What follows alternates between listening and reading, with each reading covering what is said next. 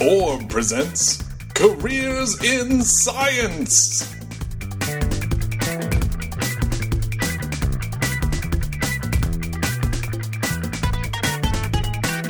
This is Gary Butterfield, This is Cole Ross. and you're listening to Orb, Episode 3 Careers in Science.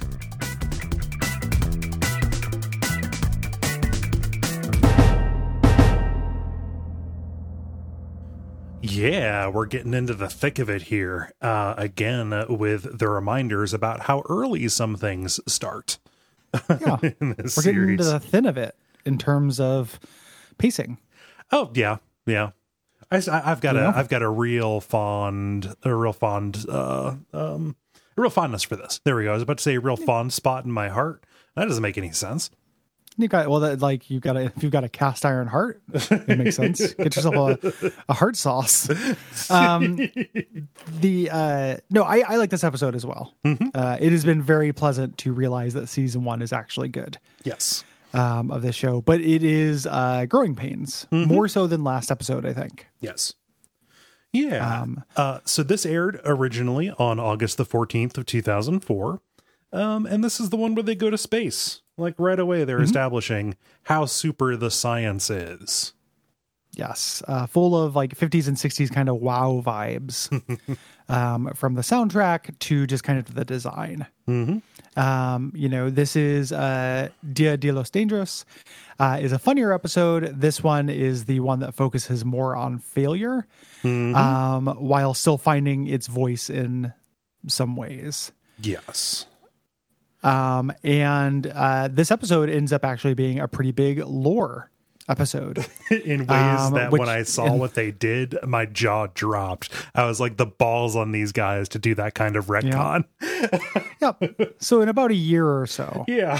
we'll be we'll be referring back to this episode. So download it, put it on a flash drive, and stick it into a special crevice, Yeah. Just and put it uh, and hold on to put it. put it on like 0.001 speed and that way by the Mm-hmm. time we get around to that episode this episode will be finished Yeah, it'll it'll just sound like a a, Godspeed You Black Emperor. Uh, noise bed that happens in the background Yep, of you of get your into that entire life. episode. yeah Yeah. Uh, this is the first script written by Doc Hammer. Mm-hmm. Uh, Ben Edlund of The Tick helped out with the idea, but Doc really wrote it. And a lot of uh, the production detail we have about this and a lot of its kind of weirdness is due to that. right Um, you know, Doc did not know how to write a script. Doc did not know how to type. Mm-hmm. Uh, you know, he learned how to do all of this stuff for his friend. Um, and it kind of shows. Mm-hmm. Um, this is a funny episode with good jokes and a good plot with a lot of weird cuts, um, a lot of weird pacing, a lot of just fading out yep uh, after a non joke Mm-hmm. from time to time. Just like, let's go over here now. yeah let's just let's Uh, just see what's happening these these two intercuts don't actually have much of anything to do with each other but Yes. we we we need both of them to happen before we get on to the thing that involves both of these lines Yes. Uh, so it, it is. It ends up being a real weird watch in the context of the series. Um, there is a uh, part of this is that inexperience uh, in terms of Doc Hammer's writing. Part of it is they're still using Flash. So Yeah. uh, similar to using voice acting in video games, um, making quick edits was too much of a pain, so they didn't do it. Yep, Flash is a terrible pro- program to do this. Um, and this was before things like Photoshop added uh, the ability to have like an animation timeline uh, or to do any kind of uh, any kind of audio cuts. Yeah, when I read about this, a lot of stuff clicked into place for me. The fact that like Yes. if they needed to tighten up the pacing on anything, they would need to basically re-export the file, go and make a cut in a different program and then re-import it and then retime everything. Uh, that's a nightmare, especially in a 22 or in a in a 22 minute uh, television program. Yeah, that does not sound fun. No. uh, to me. So you know, it explains it. And as we, you know, they don't like this episode that much. Mm-hmm. Uh, the, you know, the two of them, even though they would go back to it, make it very lore heavy. Um, it is still pretty fun. It just has some caveats. There's there's one section Uh, that is like 30 seconds of straight laughs for me. yeah, yeah. There, there's definitely a bunch of parts of this that are very funny. Yeah. uh, to me. Um, there's some kind of trivia around this. Um, this originally aired as uh, like a TV PG rating and eventually become TVMA. Yeah, uh, makes after sense. being shown in syndication a lot, and it's because of an audio sex scene yes. uh, in this, which is really graphic, uh-huh. and does have a play-by-play by prepubescent boys. so if that's your thing, yeah, if that's if that's your specific thing, first off, there's a the, they, like probably lay low for a little bit. there's a website for you. Yeah. so, uh, but yeah, that is here. That is shocking that this aired as t- TV, uh, uh, TV PG or whatever. Yeah. Yeah. and it is it is a funny scene like it ends up you know it's key to the episode it's not the Yeah. kind of thing that uh you know you could get out um reading about this in the uh, go team venture book um and reading about how doc just wrote this to make his friend laugh um it reminded me of something um the foreword of kurt vonnegut's slapstick uh, is about how all good writing is for one person Yes. you know like it's like you you you want to make it because you're thinking of one person and you want to make them laugh or you want to make them think and it's just kind of the the universality of that is something that i don't think i mean i guess that, that's a contradiction i don't think it's actually universal you know, because the universality of it is not universal. This is what is known as a linear line. Yes. Uh, but I, I just uh, it it is a thing Yeah. in writing. That is one pathway to a specific kind of voice uh, that is really valuable. Yeah. So if if you're listening to this and you're a struggling writer, uh, try writing something for somebody you know and like, Yeah. Cater and to just be them. like, what? Yeah, will this make this person laugh? yeah that is uh that, that that is evergreen advice and i think that a lot of the times once you're aware of that you can start understanding like what a creator's model reader um uh ki- ki- kind of was like or how close they were by what comes across in the end product like oh were they were was their ideal reader somebody who like was generated as a persona by marketing or like was it their wife right Yes. Yeah. Yeah. And it makes a big difference in kind of the heart Yeah. of the thing. And that's one of the things I think about this episode is that while it does have these technical problems and uh, kind of other issues, it does have this like homemade kind of written for a small audience specificity to it Yes. uh, that is really charming. Mm-hmm.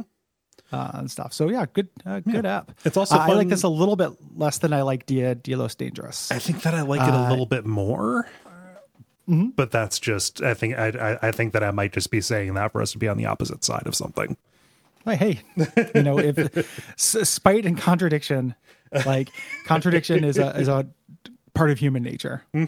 So, Yeah. um, yeah, and and it's you know, and I'm saying that uh, in a vacuum, accepting its like lore potential. You know, the Dia de los Dangerous did not end up being nearly as important to the lore. No. Like, yes, we ended up having the monarch's false origin, but it's not like uh, you know, Tijuana Professor comes back in a big, huge way. yeah, that like his his role in the story recontextualizes major characters. Yeah. the, uh, yeah i, I so I, I to, to substantiate it and to make it less like i'm ginning up conflict for the show i just i think about this episode a lot when i think of the venture brothers because this made a very early impression on me. Um i just i just i i think about this one more than i do uh, dia de los dangerous. Um it, it's yeah I, I mean I, I agree with that. Like i think that just it's in the rewatch Yeah. where i'm like man I'm, I'm just noticing the parts of this that just kind of shunt forward with a dud yeah and yeah dia de los dangerous surprised me because i remember the first season being lighter on jokes yeah and that episode is really heavy on jokes. Um, this one is really heavy. Uh, well, I mean, both of them have this, but this one, I think that uh, this episode substitutes where Dia would have jokes. This episode would have has charisma.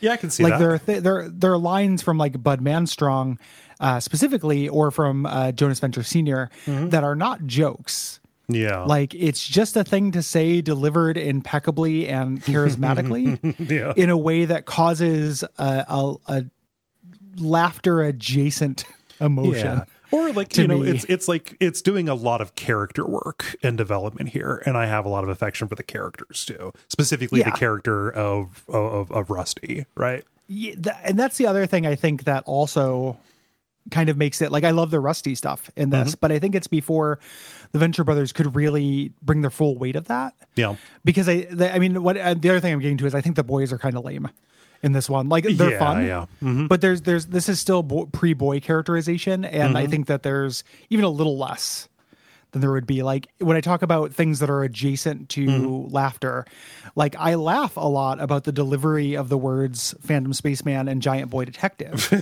uh, but they're not jokes, and it's not really Yeah. characterization. It's just it's basically United Nations. Mm-hmm. Uh, you know, and there's there's pl- I have tons of room in my heart for that. Like I Mm-hmm. think this is a good episode, but I think that's the thing I'm kind of noticing is that like a good good rusty story with still some of those holdovers of like we have to constantly have pills be a subplot. Yes. you know that they would eventually give up on. And then uh but not everybody is fully there Yeah, Uh, you know, I, I think a little bit, a little bit of that speaks to like the different purposes that the episodes were working towards. Like, episode one was a little bit about like how bad of a dad R- Rusty is, you know, Mm-hmm. just like paying the kids to go fuck off, you know. Yeah. and it was like a little bit about how he wasn't necessarily where he really wanted to be. Like this episode, the the function of it kind of is to show what a bad dad Rusty's dad was, what a bad Jonas was, right? Like it's yeah you know while rusty's a really bad dad as well Y- Yes, while also you know, being a terrible. yeah. Yeah, the cycle of terrible fatherhood right, right. you know Yeah. Eventually, they would be uh, able to they, they would be able to tell both of those stories at the same time. You know. Yeah and they integrate them really well it's part of what's really special about this show Yeah. you know i think that there's a piecemeal nature to this both in terms of like its flow as a piece of entertainment and Mm-hmm. as its work as a char- piece of characterization that holds it back a little bit while still really enjoying the experience and then also uh really seeing the potential like i do think this lays a lot of groundwork Yes. for that stuff um yeah let's uh let's get into it Yeah. Uh, with uh, one of my favorite pieces of like recurring music in the show, um, as they show the the slideshow for uh, Gargantua One and Venture Industries from Jonas Venture Senior, and like man, this like do do do do do do do like thing that they they go back to. I just I I adore. It's a it was the DVD menu uh, menu music as well, and I just I man, it's a it's a fucking bop. I, I don't know what to call that kind of music because when I think about it, like I call it like triumph of industry music a little bit, or you know, like 70s kitsch, like PSA music almost, something like that. Um, it, it, it kind of runs into the kind of like e- like s- smooth classical that uh, It's Always Sunny has a little bit, but it has the Sure. it has the cheesy vocal uh, line to it as well. Uh, kind of like almost the, the the scat. Like I have no idea like what to call this music when I'm writing. Well, like when, the, when I'm like the writing stiff bass. Like Yeah. dung, dung, dung, dung, You know, kind of like drum machine bass thing. So it's it's really uh, unique sounding. Uh, but I, I I way dig it. Yeah. Um, but we're getting important background here. Yes. Um, you know, in this commercial for a space station, uh, and we get to see uh, Rusty uh, Venture playing with his toys. Yes. And like Gargantua 1, we kind of alluded what this is. Like, this is a space station that Jonas Venture built. You know, Rusty's Rusty's dad. You know, so he is, uh, you know, this globe-trotting super scientist who also built the ninth wonder of the world. Uh, is what they Yeah. is, is what they call it. So establishing exactly how big of the how big the shoes were, um, Mm-hmm. that this little kid was expected to even just be around. Like, who takes a kid to space? Yeah, yeah, exactly. And that that that, is uh, subtext and text in this episode. Many times does Rusty just say, "Who does this?" uh, over and over. Uh, you know, and there's a, there's a great little transition here as you know he's saying, uh, you know, future processing, and it, it repeats and is processed over and over until it just becomes a buzzing noise that Rusty has to shut up with a pill Yeah. um, the movement in this in terms of pill rusty, which is I know I'm harping on pill rusty a lot. It's just something that I forgot was such a thing. It's it like it's uh, in it's this show. both very apparent and extremely vestigial. Yes. Uh, and here it is at least used to a purpose. Right. Like he takes it and something happens. And there's a good joke with this later where, where he takes it to banish an emotional moment. Uh, but here it's just like, got to make sure we're showing Rusty take pills. If he's not taking pills, people won't know it's Rusty. Yep. Um, So again, it is a relief that they that they wouldn't be on this. I don't even think it's a presence really in season two. No, no, yeah, they get they get past this. Yeah. Um, so they're in this shuttle heading off to the space station.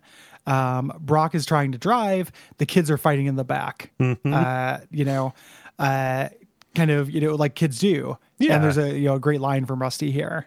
Yeah, it was like you know, and Hank's like he started it. Russ is like, no, I started it years ago in a moment of passion, and I'll end it the same way right here in front of Brock, Helper, and God. Uh, Yeah. which is like a kind of grandiosity and specificity that is not usually brought to like the like the usual threat of like I will abandon you on the side of the road or I will hit you. Like I will kill you in a moment of passion for annoying me. Yeah. Yeah. I will fucking kill you. Uh, you know, they, uh, he tells him to stay still and don't say anything. And he's, and Dean says if he's still, he can't read his giant boy detective book. Uh, he's reminded that he gets motion sick if he reads in a car and he immediately vomits in his helmet. Yeah. Uh, which Helper tries to wipe. Uh, this vomit looks gross. Yep. Uh, and zero G vomit. Um, Oh. you know, why is it zero G inside the helmet? There's like G inside the uh, I don't know. inside the the cabin, but the helmet is zero G. It might be there. There, there might not be G. They're they're like they're strapped down. Like they're all- they're all. Um, Oh, sure. You know, uh, seat belted in, so there might not be artificial gravity. Yeah, it's hard to tell the presence of G. Yes. Um, Uh, it's I- it's like a House of the Dead game. so whether or not you're suffering, if it's like G did, Yeah. yeah, yeah, is G. Where's G? Right here in front of Brock Helper and G. yeah. Um, But um, I just I, lo- I love Helper trying to wipe the wrong side of the glass. He's, he's trying his best, man. Uh, but I Mm-hmm. Yeah, also good- I love Giant Boy. Detective. which will also become a thing Yep. uh, in the series. Not as lore important as this, but is a running joke. Yeah, it's it's Uh, it's Dean's favorite books. Uh, These uh, these, these little pulpy serial serialized kid mysteries. Um, there's a fun uh, like just in, in the art book. There's like a close up asset of the back of, of the back cover that has di- like the like other titles in the series, and it's like the giant- Tiny Tower mystery and the tiny tower mystery. I love Giant Boy Detective and the Tiny Tower. Tiny Tower. Uh, yeah, the, the the writers of the show really uh, harness the power of adjectives. Mm-hmm. uh, they know which adjectives are funny. yeah, that's dangerous. Um, too, yeah. too many adjectives. It gets uh g- gets purple, gets flowery. Yeah. Yeah. they, they they thread the needle.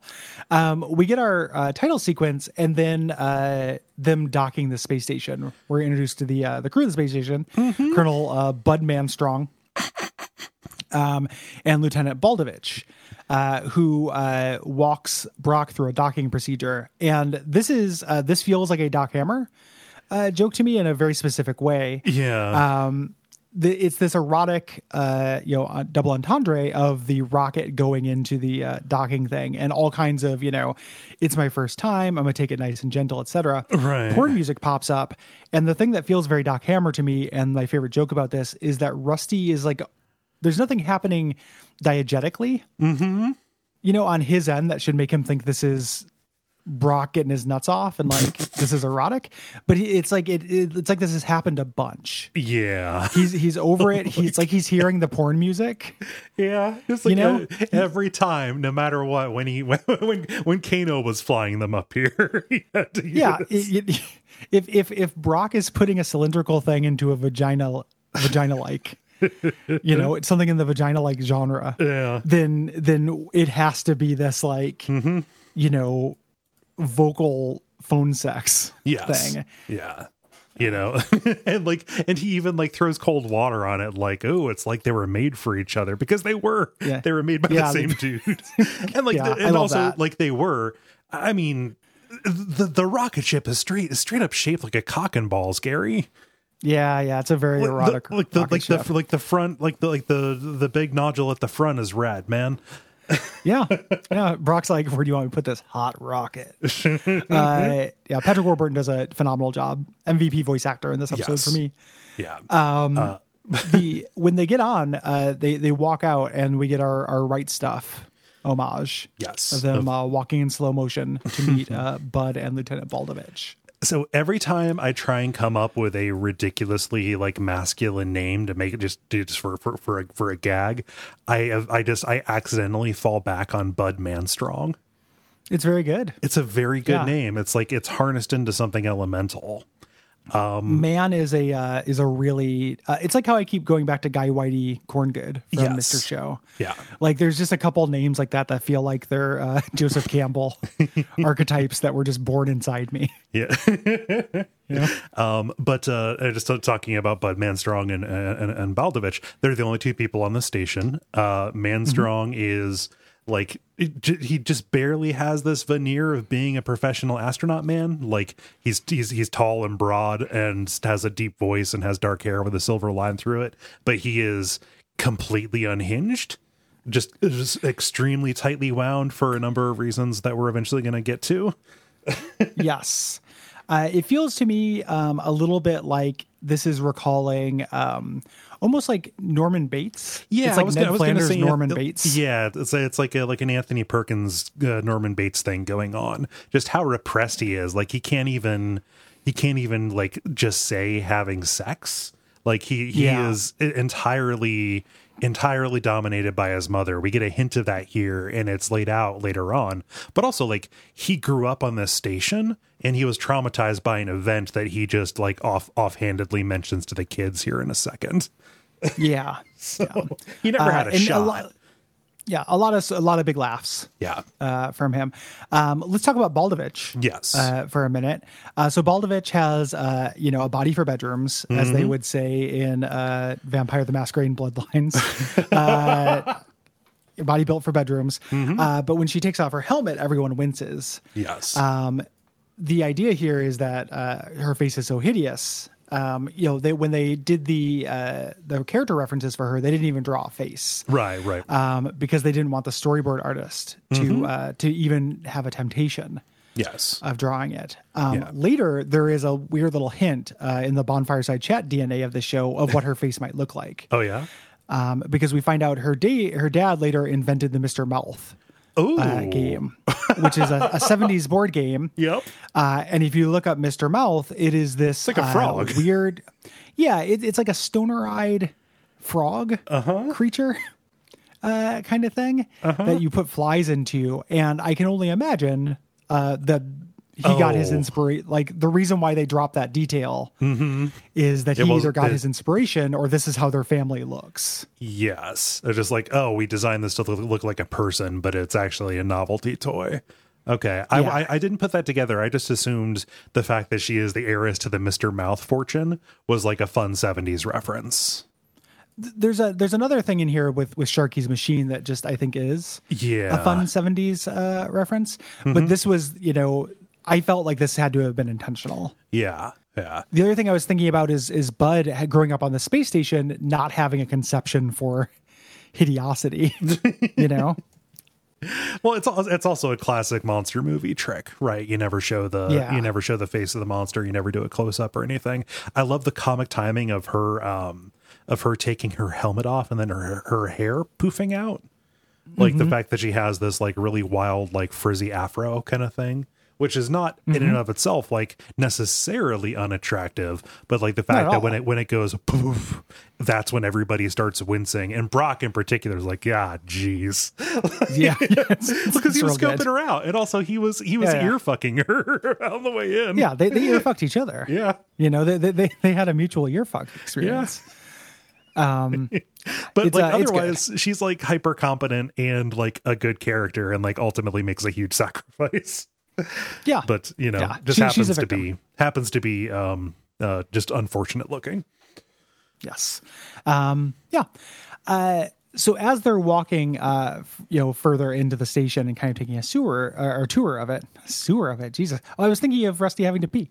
Um, as they're taking a, a, a tour of it, uh, Bud Manstrong tells the boys like a ghost story, Yeah. a matter of fact ghost story And it's like this. you know, because the kids say, "Oh, it's creepy in here," and like the the inside of their suit is fogging up, like it's dark, it's a- cold, yeah. it's a dark, creepy space station with nobody on it. It's gonna be creepy, and you know, Manstrong decides that it's appropriate to talk about somebody getting space madness and um, airlocking people. Yes, uh, he he was just a paper boy here. Mm-hmm. He grew up as a paper boy here, which is very funny. Yeah, um, and uh, he invited everyone to watch uh, for movie night to watch Mm-hmm. uh, Burt Reynolds' Sharky's Machine. um, I watched the the trailer uh, for Sar- Sharky's so bad. machine. It's It's confusing. Yep. like it's it's really hard to tell if- what's happening. in If you ever wanted to see machine. Burt Reynolds star in a neo noir made in 1981, yeah, Sharky's machine, as far as I can tell, refers to no such machine. It's just a collection of '70s cops are called Sharky's machine. yeah, and like, Sharky might be named Sharky Vice. well, which no, is pretty he- cool. Sharky is a vice cop. No, I know, but I, I think later they they call him Sharky Vice. Ooh, oh yeah, nominative determinism. Yeah, Yeah, if your last name's Uh, you Vice, know- you're gonna be you're gonna go out there and uh, stop some. You're gonna run down some cigarette boats. Yeah. You know, and there, there's all these weird lines in the like the four minute long 70s trailer with voiceover where it's just like last homicide we had in Vice was a guy that killed himself. really long pause, cut over to unrelated car chase, cut back to guy coming off of a window, and the narrator going, Sharky's machine. I just I have no idea what this fucking is. Yeah. Uh, specificity of obscure movies is fun. Yes. Uh, and also, like, it was outdated as of the time that this happened. Like, this was in Yeah. '87, and this movie was really old. So it's just what they Yes. had on the. It's what they had on board. Yeah. Yep, yep. Oh, I Um, love it. But yeah, like he had all these people down for movie night down in the cargo bay, Mm-hmm. and he decided to open the open the loading doors, sucking most of them out, implying that some of them survived. Uh, we see Yes. we see what happens to Brock when when when that occurs. Uh, Yes. you know, a lesser man, and every man is a lesser man than Brock, uh, would probably suffer worse. Yeah. And this is where the boys pick up on Phantom Spaceman. Phantom Uh, they just immediately they immediately name it and create a mythology around it in the way that kids do, which is uh, very cute. Um, the reason they're here uh, when they get to the bridge, Manstrong explains why they called him. Uh, the problem light came on, and it said, "If this comes on, call Doctor Venture." uh, the problem light is incredible. I love it so much. Even before it was retconned to be something else, as a joke, Yeah. as a joke about just terrible uh, user interface, like terrible readability. Yes. It is the most universal thing. When I worked at the um, uh, animation marketing studio thing, I constantly tried to work in like not like references or just kind of like reuse this idea and that, and nobody took the bait. Nobody used Aw. it but it's so good. Just the idea that like you have a whole space station with all of this gear where any number of things could go wrong, and the only thing that you have is one light that is either oh shit or uh, you're good. Everything's fine. Yeah, I there's a version of this that I think about a lot that came from something I'm, I'm having a hard time remembering, but it's the everything's all right alarm. Uh, that's what this reminds me a, of. no, that's a, The Simpsons. That's when Homer um the, imprinted on uh, Thomas Edison. Yes, yeah, exactly. That, yeah, you're right. That's that is what it's from. The everything's fine alarm. Yeah, Um, you yeah, can't turn it off, good. but it does run out of batteries very quickly. Just Uh, incredible. um, there's more to this than uh, than it appears, but for the purpose of the episode, uh, as a piece of terrible UX, where the people who work on the station do not know how it works, and they need to call the son of the person who made it to just like like order people to like go look and see if something terrible is wrong. Yeah. Yep, yep. I, I can't. Ex- it, well, and it's also foreshadowing uh, Jonas Ventures Senior's arrogance, right? Like, Yes. I, I can't trust. I can't explain this to you because I couldn't trust you to figure it out. Just call me. You Mm-hmm. Which know? will make- and of make- course, makes my son te- will be a super scientist. Which makes you a terrible engineer, actually. If you're Ah, if you're if you're if you're making something that nobody else can use, yeah, Yeah, he's he's not good. no, Um, at, at a lot of stuff. biggest monster in the series. I, I, there, there's a lot of monsters. There's a the lot of series. monsters. he does a bunch. He does a bunch of fucked up shit. Uh, he is pretty fucked up. Yeah. Uh, so we had a little payoff on Rusty having to pee. Uh, his little joke where he's like, you know, and he's been asking for a bathroom for a long time. Everyone's ignoring him. Yeah. Um, he's like, I'm going to enjoy the super freedom of space travel. Mm-hmm. Uh, and just starts uh, peeing, and everyone looks at the big urine stain on his, his pouch. And he's like, What? We're astronauts. Like you're not a you're not an astronaut. You're in space. They're very different things. This is very good. Yeah. Um, when we cut over uh, to the troubleshooting, uh, this is another thing I really liked about this episode is the relatability of him just kind of pushing buttons and just asking if it worked. yeah. There's so many things like that, like where I've tried to get something working. Uh, specifically, this happens a lot when I've tried like to get PA systems working. Yeah. No. There's a lot of like, you know, oh, like you know, yes, you go through all the obvious things Mm-hmm. Of this, but every once in a while, there's just an unmarked switch on an old PA in our practice space that needs to be on for the problem light to go off. Sometimes it, needs to be on. Sometimes it very much needs to be off.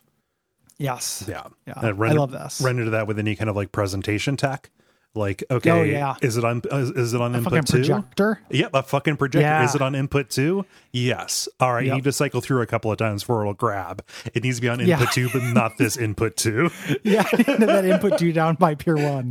Down, yeah, like it's just like a very well observed situation. Well, also, I love that the uh, that the problem light is not visible from the command board, Yeah, it's which really works, really bad design. Works into a very good uh, a, a very good joke later on. Mm-hmm. Um, so intercut with them doing this, we've got Manstrong and Baldovich alone, and we get a little bit of detail about their relationship or lack thereof with each other. They've been alone on the ship for six years, and Manstrong he says, "I've talked to Mother, and I think we're ready for this to go to the next step."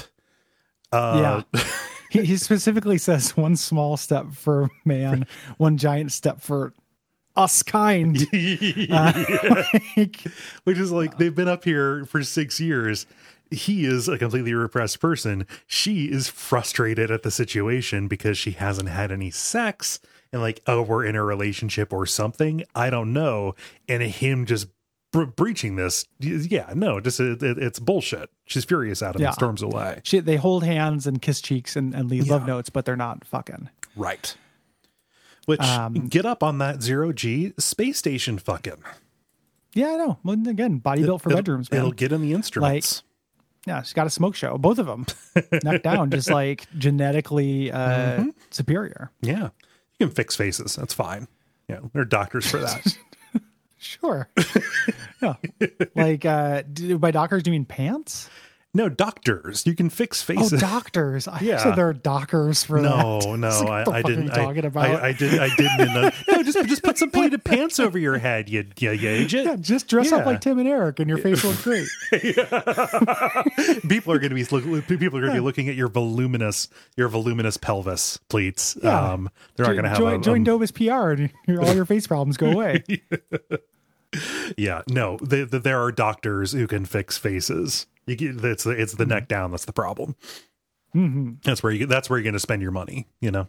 Yeah. Yeah. Yeah. I realize I'm like I'm making that a joke, but as I explain as I explain my, my my mispronunciation to you, it actually does sound like I am monstrously shallow. It, it's, it's, I, I've, I've cornered you into my trap to make you elaborate on how you think that there are some faces that are good and some faces that are well, bad. some some, some And faces for that need bad medical ones, you have to go- intervention. Yeah, yeah, medical intervention that some people are so objectively Yeah, unattractive no, that so- it's a medical emergency. right. You know, so some people Call don't, nine one one face alarm. yeah, some people don't have worth until they uh, you know go go to a go to a plastic surgeon. Your views are very clear. Yeah, no, it's it's out there, and I mean all of them.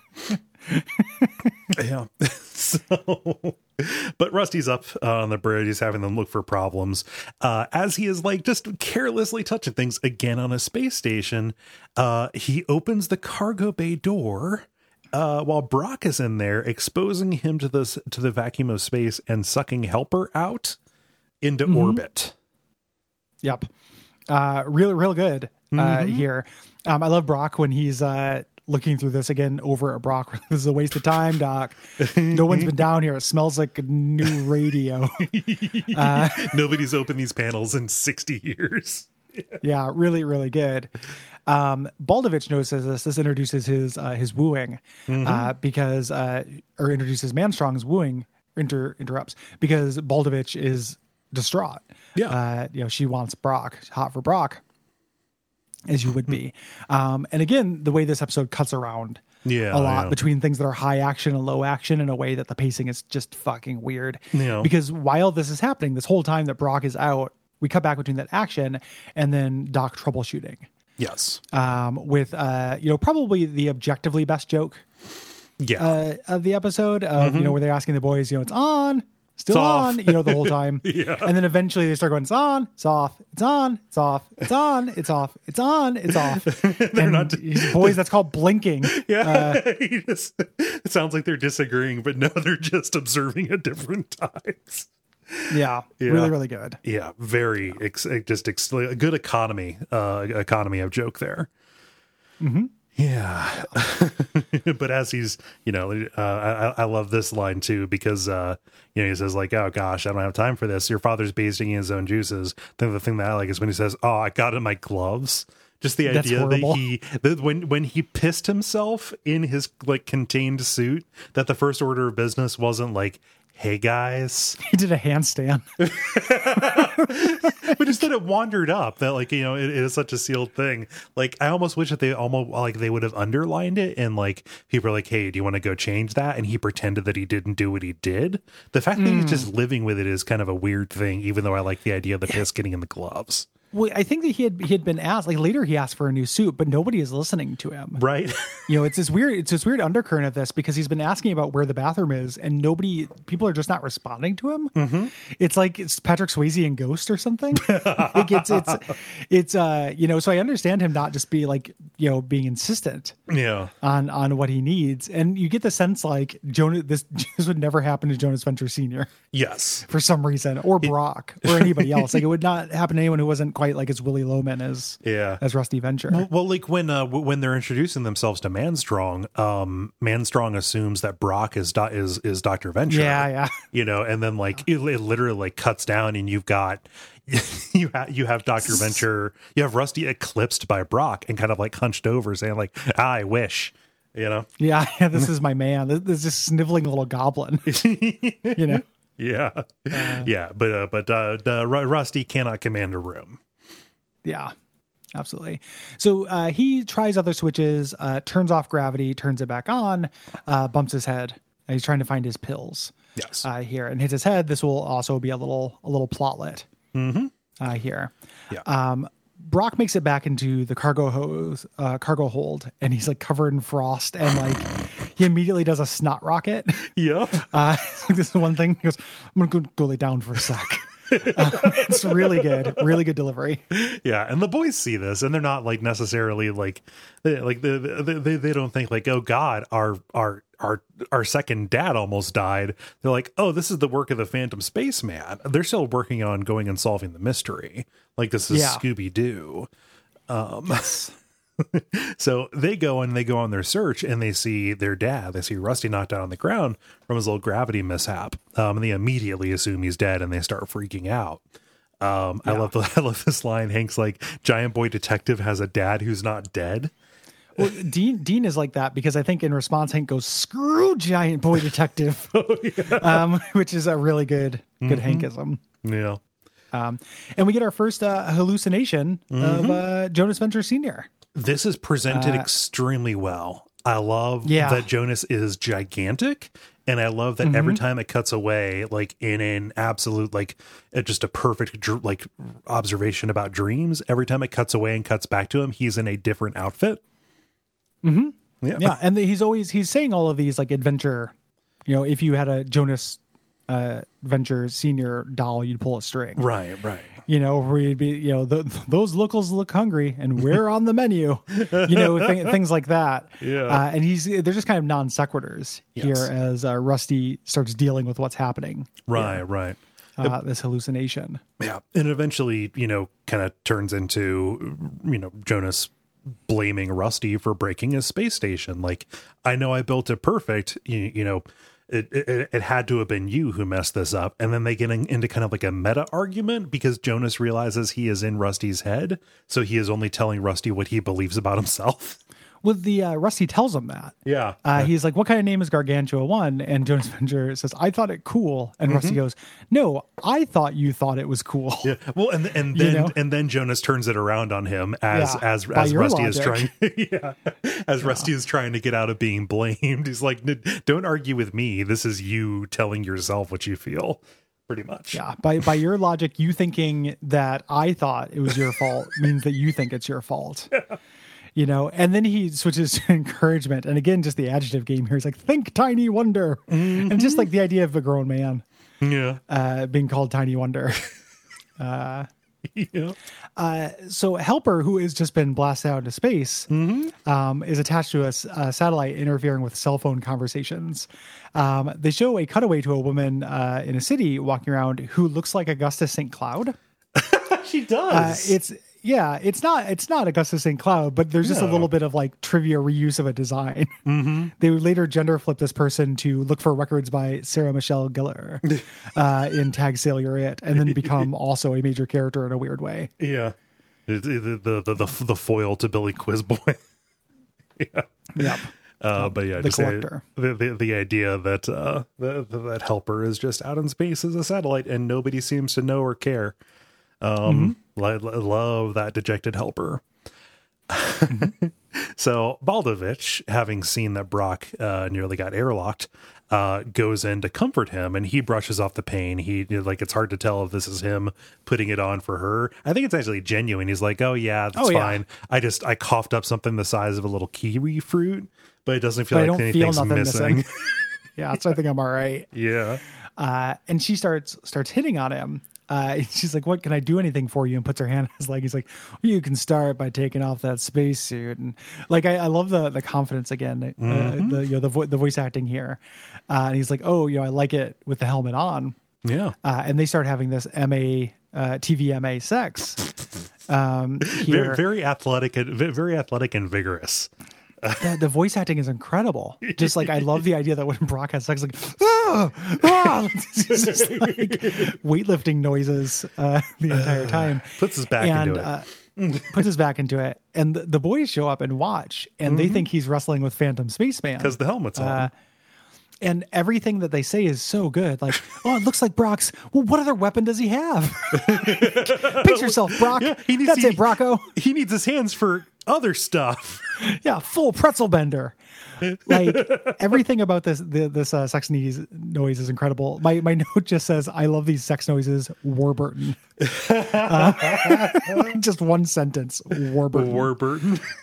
uh, at some point, he knocks the helmet off, and he seamlessly transitions like the sex noises to just like yelps of terror, Uh-huh. uh, but not stopping. It's really good.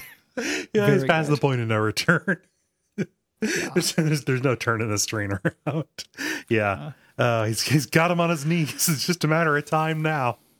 Yeah, I just- really, really good. And, like and the, Uh. and this this is like the start of something like they, they they they do this with dean a lot and it's it's it's mostly just a like they have dean say something that is horrifying out of context but only makes sense Mm-hmm. in the context like i just i i I noticed this like uh, gosh it's like a beginning of season four episode when they're like uh, t- telling the story backwards and this is how somebody d- oh the nazis hired uh, uh hired rusty to clone venture to clone hitler's dog? Yeah, the that comic also book hitler? Episode? Yeah As yeah the comic framing device, yeah. yeah. And just you have dean saying no i'll never kill hitler. I love hitler. And like he's just Yeah. he's just talking about his dog but you have the kids saying just saying these things that are crazy out of context. Uh, I, I like it quite a bit. Yeah. Yep, yep. Uh, so the boys are like, you know what this means as they're just watching their surrogate father uh, to Plow. completion. Yeah, just plow field.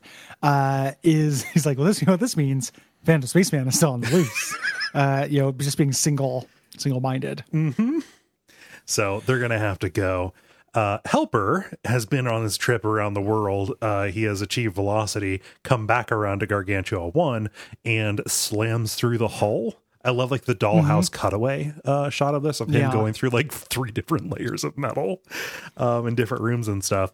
And he ends up uh, landing in a supply closet and emerges with like a tarp over his body and a bucket on his head. Again, we get another Phantom Spaceman. Yep. Uh, we go back to Rusty talking to his dad. Mm-hmm. You know, his dad is like, "Oh, you don't need diet pills. You just need to work some things out." And Rusty's like, "This is ridiculous. Like, you're my 12 foot tall dead father is telling me this." Mm-hmm. You know, uh, as kind of an aside, like I guess I always remember you towering over me. And as Jonas continues to give him a pet pep talk, uh, Rusty finds one of the pills, pops, and just goes, "Bye, Dad," uh, and just I don't want to have this realization. Yep. You know, I'm not realizing anything. Nope, no lessons today, Dad. Yep. Uh, just the the, the yep. cheerfulness of the delivery on that, like, and also like the the casualness of it. Like, oh, later, Yeah. drive safe. It's uh it's it's bleak. yeah, very bleak. Um, so the boys are mourning. Uh, when Helper wheels around a corner, they think he's the Phantom Spaceman, um, and they proceed to beat the tar out of him. They hit him so much that like oil starts flying. Yeah, And it's I pretty lo- dark. I love the line. Um, it's kind of buried in the mix because they're both yelling at the same time, but you just hear Hank yell, "Blood for blood!" yeah, it's really good. Yeah. Weird little trivia thing that I looked up uh, during this. Have you ever looked at the uh, voice actor for Dean? Uh, he looks very similar to Dean. He, he looks just like Dean. Yeah. It's really weird. It's like when they when there's that anecdote we talked about in the last episode where they like met the guy and they're like, "Oh yeah, this guy is Dean." Uh-huh. I didn't know that they meant literally. Uh huh. He looks just like Dean. Uh, somebody in the Slack, I believe it might have been Gwen. Um, I apologize if I'm mis- uh, mis- uh, misattributing this, but like Michael Sinterniklaas was not necessarily like an actor at the time. He was somebody who owned the mm-hmm. studio, or like he he mm-hmm, he mm-hmm. was a big wheel down at the voiceover factory. he just like Yeah. had recording space, and they're like, "Oh, you like you fit," and then they just brought him in. Like he wasn't necessarily an actor. Old Dean. Mm-hmm. Yeah, just incredible old Dean. Yeah. Show me something an old Dean. Yeah.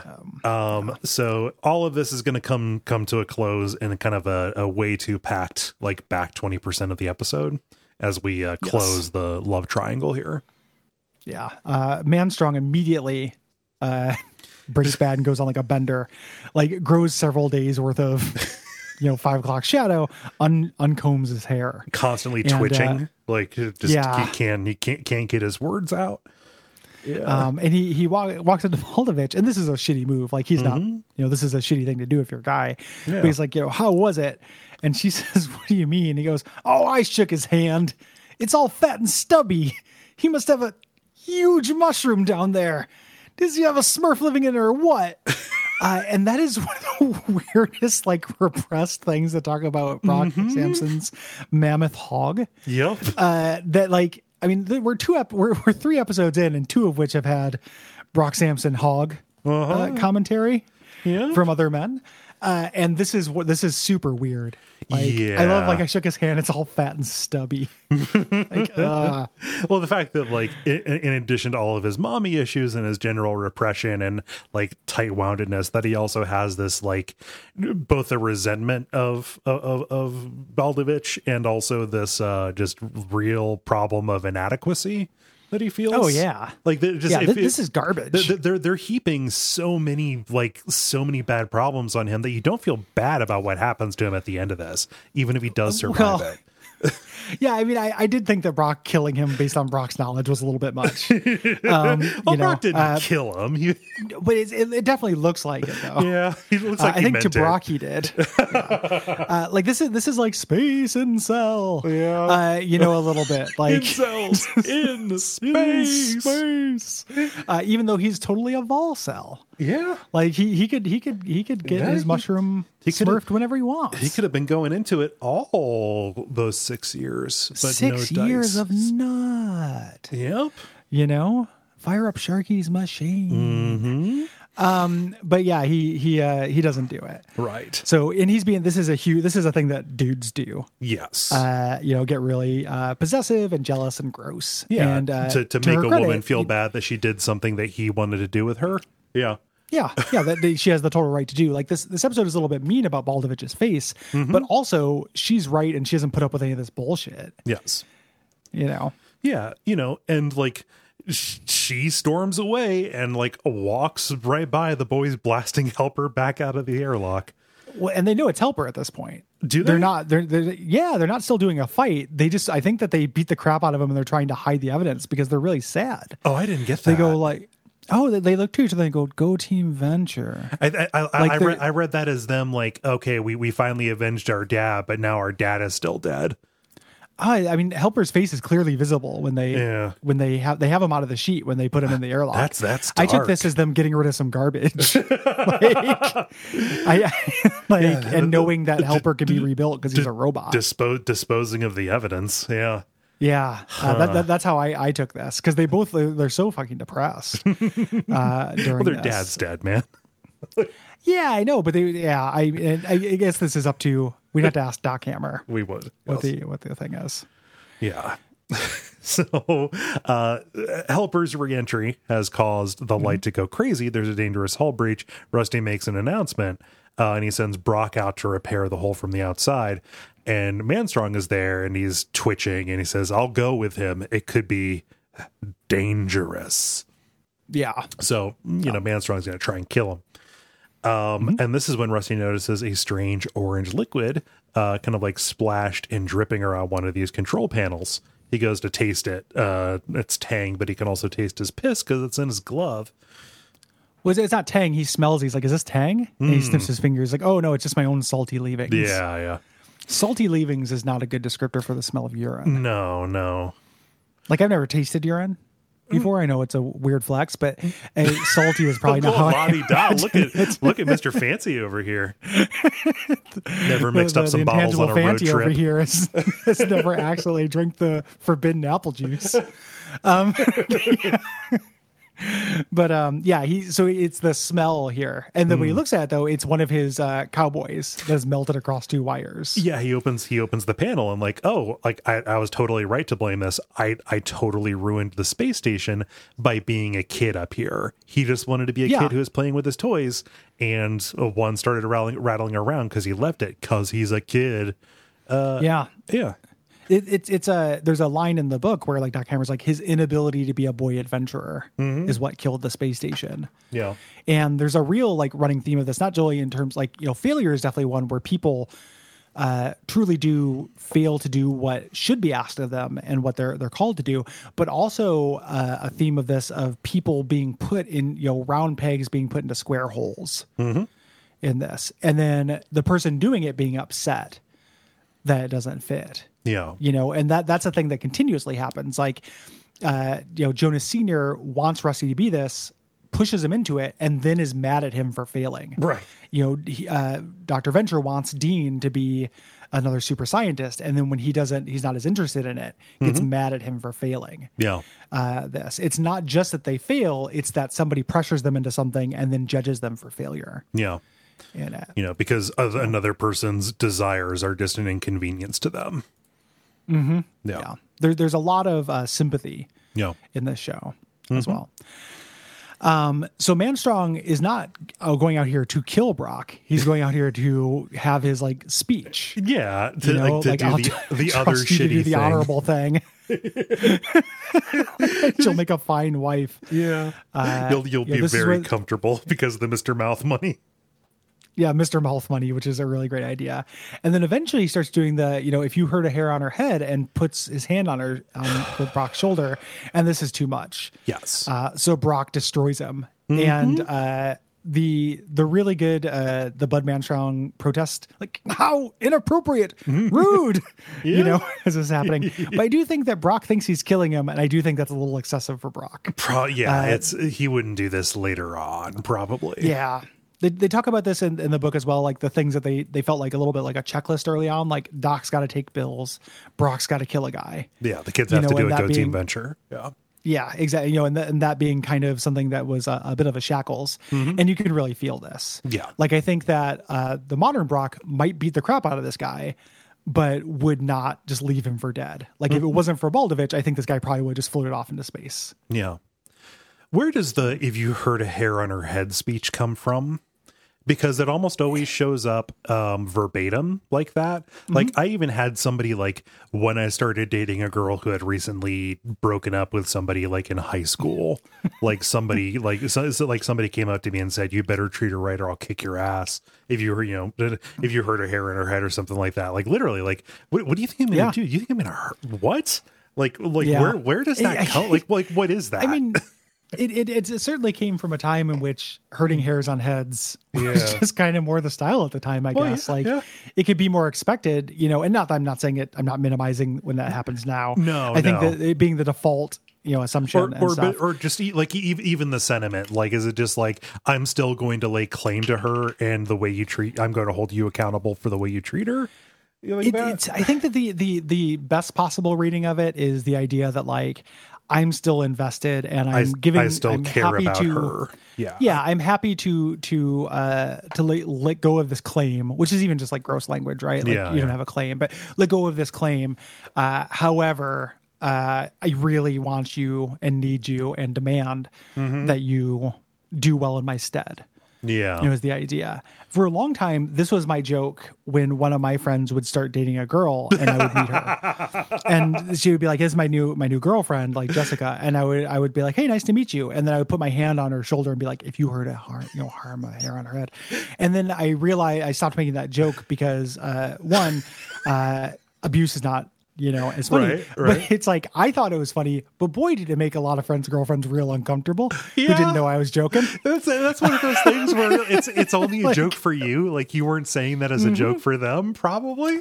And and my friends would have thought it was funny if they weren't worried about the concerned expression on their girlfriend's Yeah. face as I grabbed their shoulders. It- you know, and when I say grab their shoulders, I wasn't like kung fu grip or anything. You know, I'm not. I I don't. But No, it, was just, a uh, it fun was- joke. Yeah. Yeah, one of those things when you realize that like maybe if a joke is only for you, Yeah. and it makes somebody else uncomfortable, like maybe M- shelve maybe it. it's just a bad you know? thing to do. Yeah. yeah.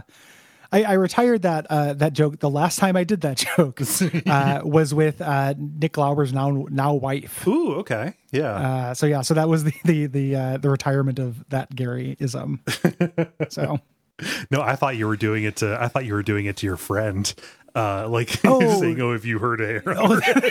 well, that's funny too. But that is also kind of grody because it's Yeah. it's laying claim to. Yeah. No, no, I was trying to gender flip the idea that Uh-huh. like my my friend's girlfriends would beat the crap out of my friend. Yeah. No, so know? yeah, I just the, the the fact that just like that that sentiment pops up and and it is such a part part of a culture that like a high school kid would have done it to me, you know, Mm-hmm. in let's see here, two thousand four. That's such a high school kid move too. Like Yeah. it's so funny how like when you're in high school, if you're a certain kind of kid, you believe like you have this conception of like honor. Yeah. Mm-hmm. You know and you're just like you know i i have to act like a man. This is how a man acts. And it leads you to say stuff like that that is just in retrospect is one of the silliest things that ever happens. I think a Like, lot it- of really silly stuff happens out of weird ideas of what it means to be a man. oh of course. But it's especially silly when it's like a high schooler talking to another high schooler when the stakes are like you know as low as they'll be. Mm-hmm. you know i'm not saying the stakes are low or that like high school boys can't hurt high school girls Yeah, no. but the idea of treating it like a climactic scene from a movie That's the problem. you know is, yeah is just a is a really really you know unique thing i had a friend who uh got really upset at another one of my friends and like punched him Oh. when we were maybe like 20 Okay. or so and then i remember talking is like i'm still good friends with the guy i don't want to don't want to name him um and talking to you about it and the profundity of his embarrassment about it i think is really appropriate because it's not just like oh that was hot-headed that was dumb he was doing it because it was performative masculinity Yeah. like in in movies and books and stuff like a man's got to step up and if somebody insults your honor like Th- that's this what is- you do This is the point in the script when you would get punched. So Yeah. Yeah. Exactly like you know you, you know and that i'm not saying that there's never a call to punch Mm-hmm. but the idea of doing that uh, I, I wish i could remember what it's about not even just for the show but just for myself Mm-hmm. uh, and i i might, I think i'm gonna ask him later and be like hey what was that about because Mm-hmm. I I'm, I'm really curious but it was something that was just like absolutely embarrassing and Yeah. uh, you know, It- people, you know, don't don't don't think of your life as uh, a story like you've read or seen in a movie. it's not a performance. Yeah. It's not a performance. Like uh, it, you know, the, whatever cool points you get for doing something like that is not uh, are not real. Right. You can pay yourself in whatever fictional currency you want. Mm-hmm. You know, and you don't have to hurt, hurt somebody else to do it. Just Yeah. pretend. Like if you, if you want to have a life where you pretend things, uh, you can. Yeah. You know, don't hurt other people to do it. Don't impose the fiction. Yeah, yeah. Like Manstrong attempted to do, and Brock beats the shit out of him and throws him away from the space station, which yes is a, is a death sentence. So It's a murder. Yeah, You know, he just it just didn't happen to take. It's an attempted man manslaughter. Manstrongder. Yeah, man. I was trying to go for something there. I couldn't, yeah. couldn't quite get it. Um, and he does die because uh, you know the boys uh, show up. They see their dad is alive. Um, Rusty uh, puts on a new spacesuit here, uh, and the the boys are like, uh, "Yeah, I knew you weren't dead." He's like, "You big liar!" You know, they they both believed it. And uh, Baldovich notices Manstrong floating away, tries to grab him, but is uh, getting demands of him. You know, you have to apologize.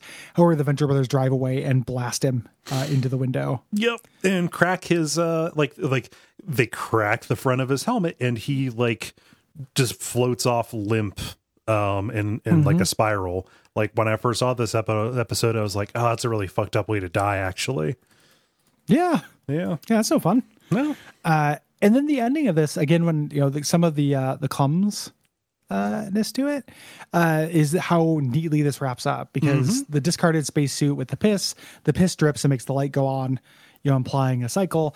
And then post credits, cr- Helper just crashes it into the onto the compound.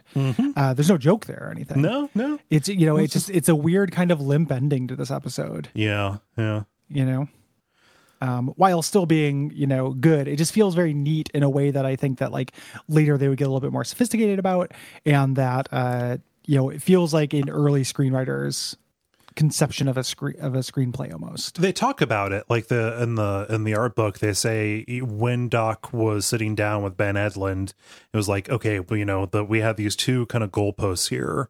We had on one end rusty playing with the cowboy and on the other end we had um oh gosh what is it? We we had, we had the way that it ended. We we we, we mm-hmm. had we had it starting over again. And so you can see like if i'm stretching the story from this point to this point this is kind of what you would get if that was the assignment that you were trying to complete. Mm-hmm. Yeah. Yeah, it makes sense as a thing. It just feels like feels pat. Tve yeah it feels tve in a way that the the series would cease. Yes to feel like, which you know, uh, but still like real good episode. I really like Bud Manstrong's vocal performance in this. I really think Patrick Warburton does like, you know, some of his best season one work. Mm-hmm.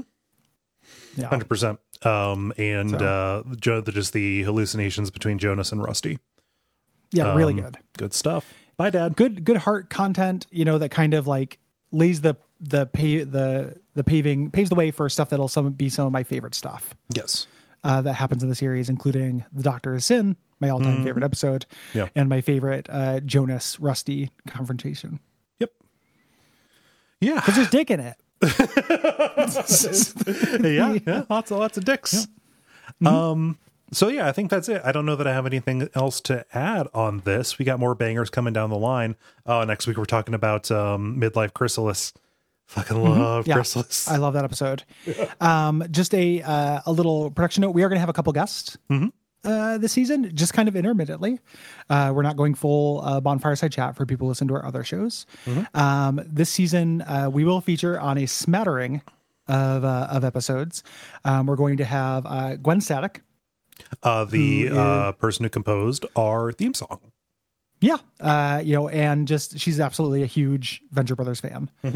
Um, we're also going to have Jeremy Greer um, of Days of Future Cast and Bonfireside Chat fame, and Zack Handlen uh, from the AV Club, who Yeah. wrote uh, Venture Brothers recaps and has interviewed the Venture Brothers and such. Nice. Um, we're kind of spacing those out, and then next season we'll we'll have repeat guests, but we'll also have new people. Um, I'm trying to thread the needle of getting other voices and and having the joy of sharing my enthusiasm for the show, um, and then also uh, not committing to the logistical nightmare of, Of scheduling guests on a weekly program. Yeah, Yes, uh, while doing a network of like roughly 14 shows or whatever. uh, yeah. Um, so uh, that is that is what I don't want to do. But look forward to that. Um, not on the first episode. I think the first episode we're recording that has a guest will be Eeny Meeny Miny Magic. Oh, good. the uh, the first appearance of Doctor O. Yep, I think uh, I think Gwen is on that episode. Nice. Uh, so yeah, uh, if you like this show, um, you can get it a week early, support us, and check out our other shows by going to patreon.com slash duckfeedtv. Um, we do a lot of other shows.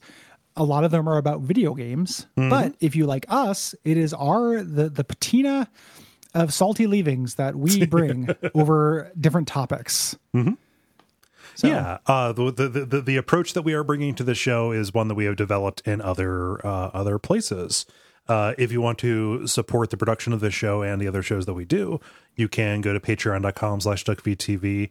Um, a show that is very similar that we do is called Unfilmable. Uh, that was initially a show about um, adaptations of Lovecraft stories to, to the screen. However, that is continuing as a uh, monthly show about general horror media. Uh, continuing um, in the Adult Swim vein, we're going to be doing a four episode series about Tim and Eric's bedtime stories.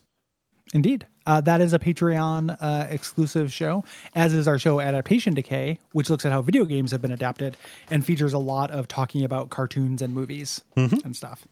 Uh, so we think you would like those. Uh, you can also leave us ratings and reviews. That's very important Yeah. when a show first starts, and tell your friends. Yeah, we we have a lot of a lot of reviews that have come in. Uh, Thirty six ratings at this point.